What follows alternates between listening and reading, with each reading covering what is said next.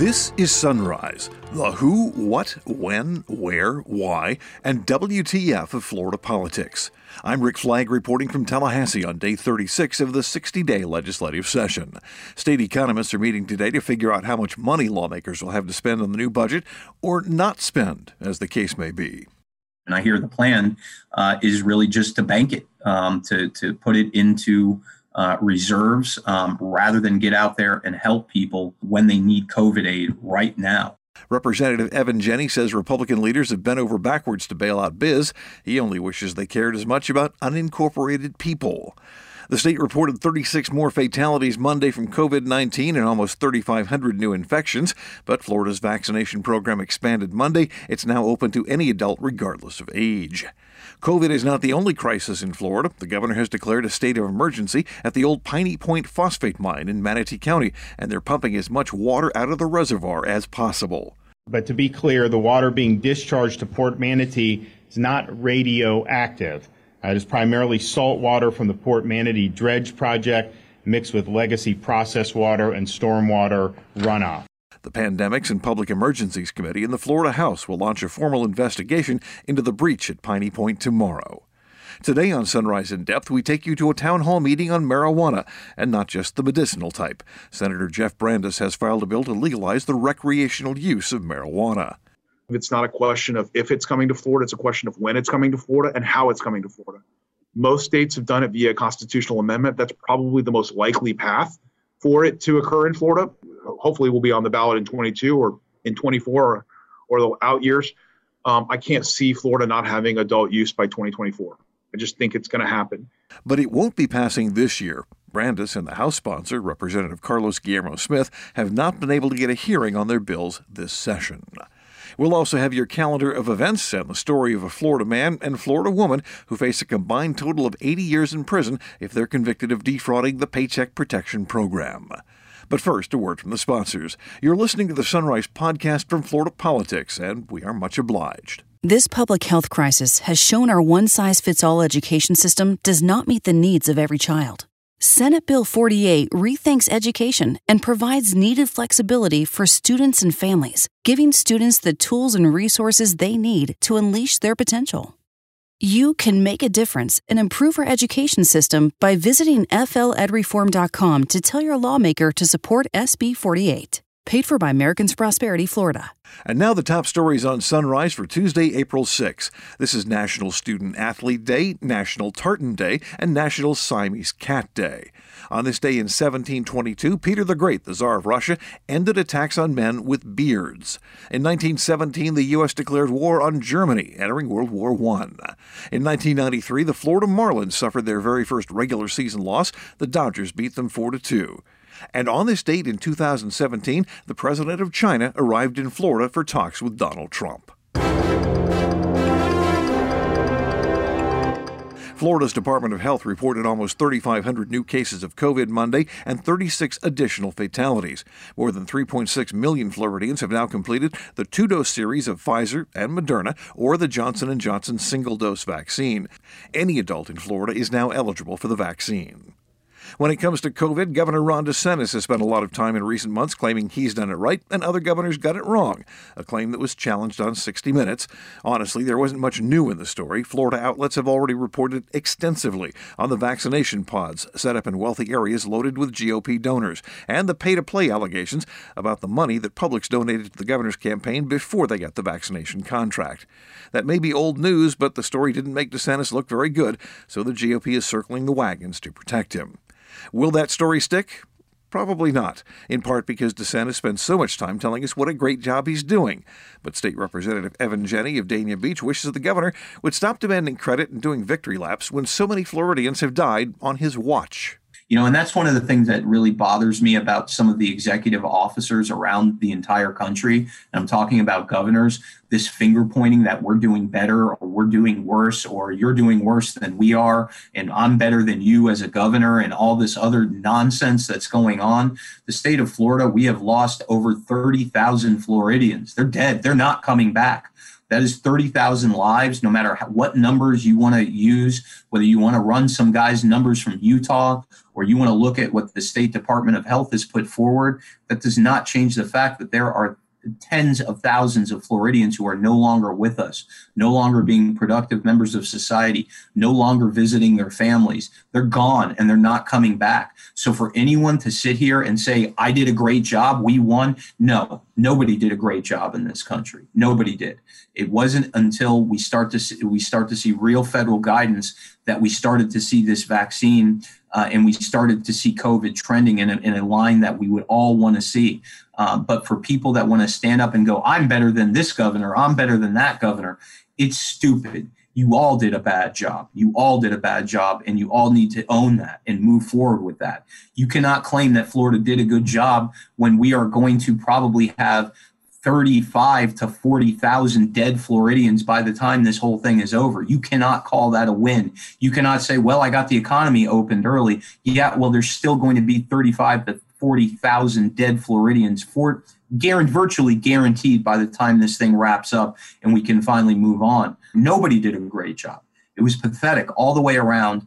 And, um, you know, no one should be patting themselves on the back about how the United States handled this, uh, this epidemic. Our death toll has reached 34,364. The total number of Florida cases is 2,085,306. The COVID crisis is not the only emergency in Florida. There's the breach at Piney Point Reservoir in Manatee County, south of Tampa Bay, that's filled with wastewater from an old phosphate mine. Governor DeSantis says they're pumping the water out of the reservoir and into Port Manatee as fast as they can. I also want to be clear while foremost concern is ensuring the safety of the community, our administration is dedicated to full enforcement of any damages to our state's resources and holding the company, HRK, accountable for this event. This is not acceptable. It's not something we will allow to persist. I've asked Secretary Valenstein to work with Manatee County and utilize all available resources to form a permanent solution to this longstanding issue. Uh, but to be clear, the water being discharged to Port Manatee is not radioactive. Uh, it is primarily salt water from the Port Manatee Dredge Project mixed with legacy process water and stormwater runoff. Uh, the water was tested prior to discharges. The primary concern is nutrients. The water meets water quality stand- standards for marine waters, uh, with the exception primarily of, of the phosphorus and the nitrogen. And the DEP staff, working with local, local stakeholders, began water quality monitoring on March 30th and will continue monitoring daily. To date, dissolved oxygen, salinity, and pH all meet water quality standards. Additional water quality information while the governor insists the wastewater being pumped into the bay is not radioactive, the EPA says there is still too much nitrogen, which can speed up the growth of algae, leading to fish kills. Now, officials have known about the problem at Piney Point and 24 similar sites around the state for the past 20 years, and they've basically done nothing. So, state lawmakers will be wading into the mess. Tomorrow, the House of Representatives Pandemics and Public Emergencies Committee will begin an investigation into the Piney Point Reservoir. The budget wonks in the state capitol meet today to figure out exactly how much money lawmakers can spend in their new budget, and for the first time, they will be including more than $10 billion from the feds through the American Rescue Act. That money is supposed to help Florida recover from COVID, but Representative Evan Jenne says GOP leaders plan to stick most of it in the bank instead of actually helping people. Absolutely. Uh, look, it's why I voted against the uh, initial iteration of the House uh, version of the budget um, because it really doesn't take into consideration, um, you know, all the money that's going to be coming through. And I hear the plan uh, is really just to bank it, um, to to put it into uh, reserves um, rather than get out there and help people. Um, uh, rather than help people when they need COVID aid right now. Uh, we have $10 billion that is coming into the feds to the state government, another 6 billion going to local governments. And this budget still doesn't do enough for working class Floridians. You look what's in there.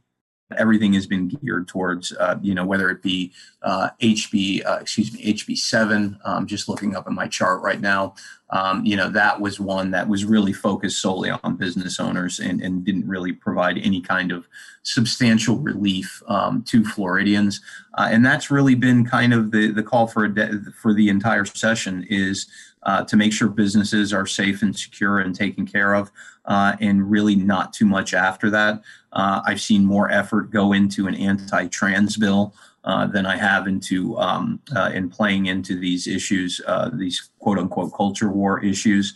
Uh, they'd rather go um, uh, bother and demean a, a, group of people who have been pushed into the shadows more throughout their entire life. And throughout the entire history of this state, they'd rather push those people back further into the shadows than they would trying to give Floridians a hand up uh, and try to lift them out of this uh, economic uh, uh sludge that we currently find ourselves in. And it's and it's it's depressing. Uh, you know that that's the goal of the legislature is to just try to whip up um, a, a one particular voting base uh, more than to help everyone as a whole. Um, you know, we've, we've got a long way to go if we're going to try to claim victory and try to claim that, that we helped Floridians and that was the number one priority moving forward. Um, we've got a lot of problems in this state and a whole lot of them remain completely unaddressed. Speaking of the transgender bill, it's up for a vote tomorrow in the House Education and Employment Committee. Generations of Florida lawmakers have been fighting against the use of marijuana, but that could end in just a few years. State Senator Jeff Brandes of St. Petersburg is sponsoring a bill to legalize recreational use of marijuana by adults. He thinks this will happen within three years. So, what we've done is created a cartel that is driving prices higher, that is limiting access, uh, and, and limiting patient choice. We have a lot of problems with consistency. We, we, we have a lot of problems with just access. And, and frankly, because there's a, a basically an oligopoly, you have pricing pressures that the companies can apply because there's not a lot of competition. So I'm excited to talk about expanding uh, both medical and uh, adult use. It's something I believe it's not a question of if it's coming to Florida, it's a question of when it's coming to Florida and how it's coming to Florida. Most states have done it via constitutional amendment. That's probably the most likely path for it to occur in Florida. Uh, whether it's one that's on the ballot in 22, hopefully will be on the ballot in 22 or in 24 or the out years, um, I can't see Florida not having adult use by 2024. I just think it's going to happen. Uh, and what Representative Smith and I have been working on is creating a legislative pathway to do that. We think that there's that's the appropriate way to handle this is through the legislature. And frankly, I just don't want the legislature to say ha- have the opportunity to say we never had a chance to talk about this because we are giving them an absolute opportunity to have this run through committees, to have this done the right way, Senator Brandes is a Republican. The House sponsor of the bill, Representative Carlos Guillermo Smith, is a Democrat. This is bipartisan legislation. That's really, really important in 2021 in the Florida legislature because the reality, the political reality of reforming cannabis in Florida and in legalizing cannabis for responsible adult use is we absolutely must have Republican support to make this happen legislatively. Republican voters are overwhelmingly in support of cannabis reforms and in support of adult use legalization of cannabis in Florida. That's why we saw other states in the last, other red states in the last election cycle uh, actually legalized cannabis for adult use when they saw it on the ballot for their own constitutional amendment. So I would encourage um, my Republican colleagues uh, who feel this way to come out of the closet, so to speak, in favor of cannabis legalization because your constituents and your voters from both sides of the aisle will reward you. And let's not forget that's a completely free market approach. Free market is what's going to drive down the cost when you have more competition and you have more businesses trying to enter the cannabis market, whether it's medical or for adult use, you're going to see a reduction in out the door costs for either patients or consumers as well. Now, you probably haven't heard about House Bill 343 or Senate Bill 710 because they haven't been scheduled for any hearings. Agriculture Commissioner Nikki Fried says the only marijuana legislation getting any attention from lawmakers is that bill that limits the THC content of medical cannabis. There's no reason for it. Let, us start off there. The legislature is supposed to do things to move things forward, to, to solve problems, or, or to do good. Uh, this goes just the opposite direction. You can't of the 510,000, you know, people that are on the registry today. Show me one who said, you know what, I smoked too much last night. We need to cap it. That just doesn't exist. And so, what it's done is by putting this arbitrary cap on THC levels. There's no research that says 10% is better than 11% or 9%. It's, a completely arbitrary number. And what it would do is not only cause our, our, our patients who need this um, to go either buy more, which is a tax on our patients, or have to go back to the illegal market to get their products, which is the whole reason why we passed this to begin with. That 10% cap on THC has already been approved by two committees in the House, but Representative Smith says it appears to have run out of steam. Even the staff analysis here in the Florida House acknowledged that the range of THC potency for uh, whole flower cannabis in Florida is between 10% and 28%. So basically, what we're doing with this legislation, and I'm glad that it has essentially stalled in the Florida House and is hopefully not being heard in the Florida Senate, uh, is that this bill would ban whole flower cannabis. It's not good enough to me that hopefully the bill is dead, it's been stalled, and it's not going to go anywhere. The amount of energy and amount of space that House Bill 1455, the THC caps, took up during this critical 2021 legislative session took away our opportunity to actually make improvements and fix the medical cannabis program that we have. Unfortunately, we didn't.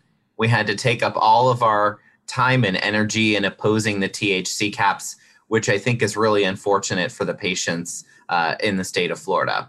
Senator Brenda says he's not sure where that THC cap is coming from, but it hasn't been heard by a single committee in the Senate yet. I, I don't know why this bill keeps getting filed, other than you know, there, there. I'm sure there are some groups that will would take any win they could get to continue to hamper the access for individuals in Florida have medical products uh, like cannabis. But I think when they look at the polling, they just see this is a dog of an issue, and that's why it's stalled because nobody really wants to own it. Uh, and that's what I hope continues going forward. Brandes and Smith were speaking at a town hall meeting on marijuana that was organized by Commissioner Fried. Your calendar of events is next, along with today's installment of Florida Man and his Florida Woman, who are accused of stealing from the federal Paycheck Protection Program. We're back right after this. In Florida, if you fall behind on court debt payments, the state takes away your driver's license. But if you can't drive, you can't work. So, how can you make enough money to pay the debt? This policy makes no sense. Let's end debt based license suspensions and help Florida get back to work. Welcome back to your Sunrise Calendar. The Revenue Estimating Conference meets at 9 to update their predictions of state revenue, which play a crucial role in funding schools, health care, and prisons. Lawmakers will use the revised estimates as they negotiate a budget for the upcoming session. At 9, the House Education and Employment Committee takes up a bill by Representative Kaylee Tuck to prevent transgender females from participating in girls' or women's high school and college athletics. The House Judiciary Committee meets at 9 to hear a bill to revamp the state's divorce laws and eliminate permanent alimony. The House State Affairs Committee meets at 9 to vote on a bill that's aimed at curbing foreign influence in Florida colleges and universities. At 9:30, the Senate Rules Committee meets to take up about 30 different bills, including some controversial proposals about election laws. One restricts voting by mail, another caps contributions to political committees that are trying to put constitutional amendments on the ballot. The House Commerce Committee meets at 12:30 to consider a proposal that says natural gas should be classified as renewable energy. Also at 12:30, the House Health and Human Services Committee votes on a bill that would make it illegal for doctors to perform an abortion if they know the woman wants to abort because the fetus has a physical, intellectual, or mental disability. At 3:15, the House Infrastructure Subcommittee takes up a bill revamping the online unemployment claim system. And at 4, the Senate Governmental Oversight and Accountability Committee takes up a bill that will crack down on social media companies that block users like Donald Trump from their platforms. This bill is a priority for the governor. Finally, today, a Florida man and Florida woman are accused of defrauding the federal Paycheck Protection Program out of almost $6 million. Prosecutors say Julio Lugo and Rose Venant of Polk County submitted at least 70 false and fraudulent loan applications starting last spring to the Small Business Administration. The charging documents say they used that money to buy a luxury car, Louis Vuitton merchandise, and also spent more than $62,000 at casinos. The couple also posted pictures of the merch and $100 bills on their Facebook page. He faces up to 45 years in federal prison. She could get 35 years if convicted. That's it for Sunrise. I'm Rick Flagg in Tallahassee, inviting you to join us again tomorrow as we plumb the depths of Florida politics.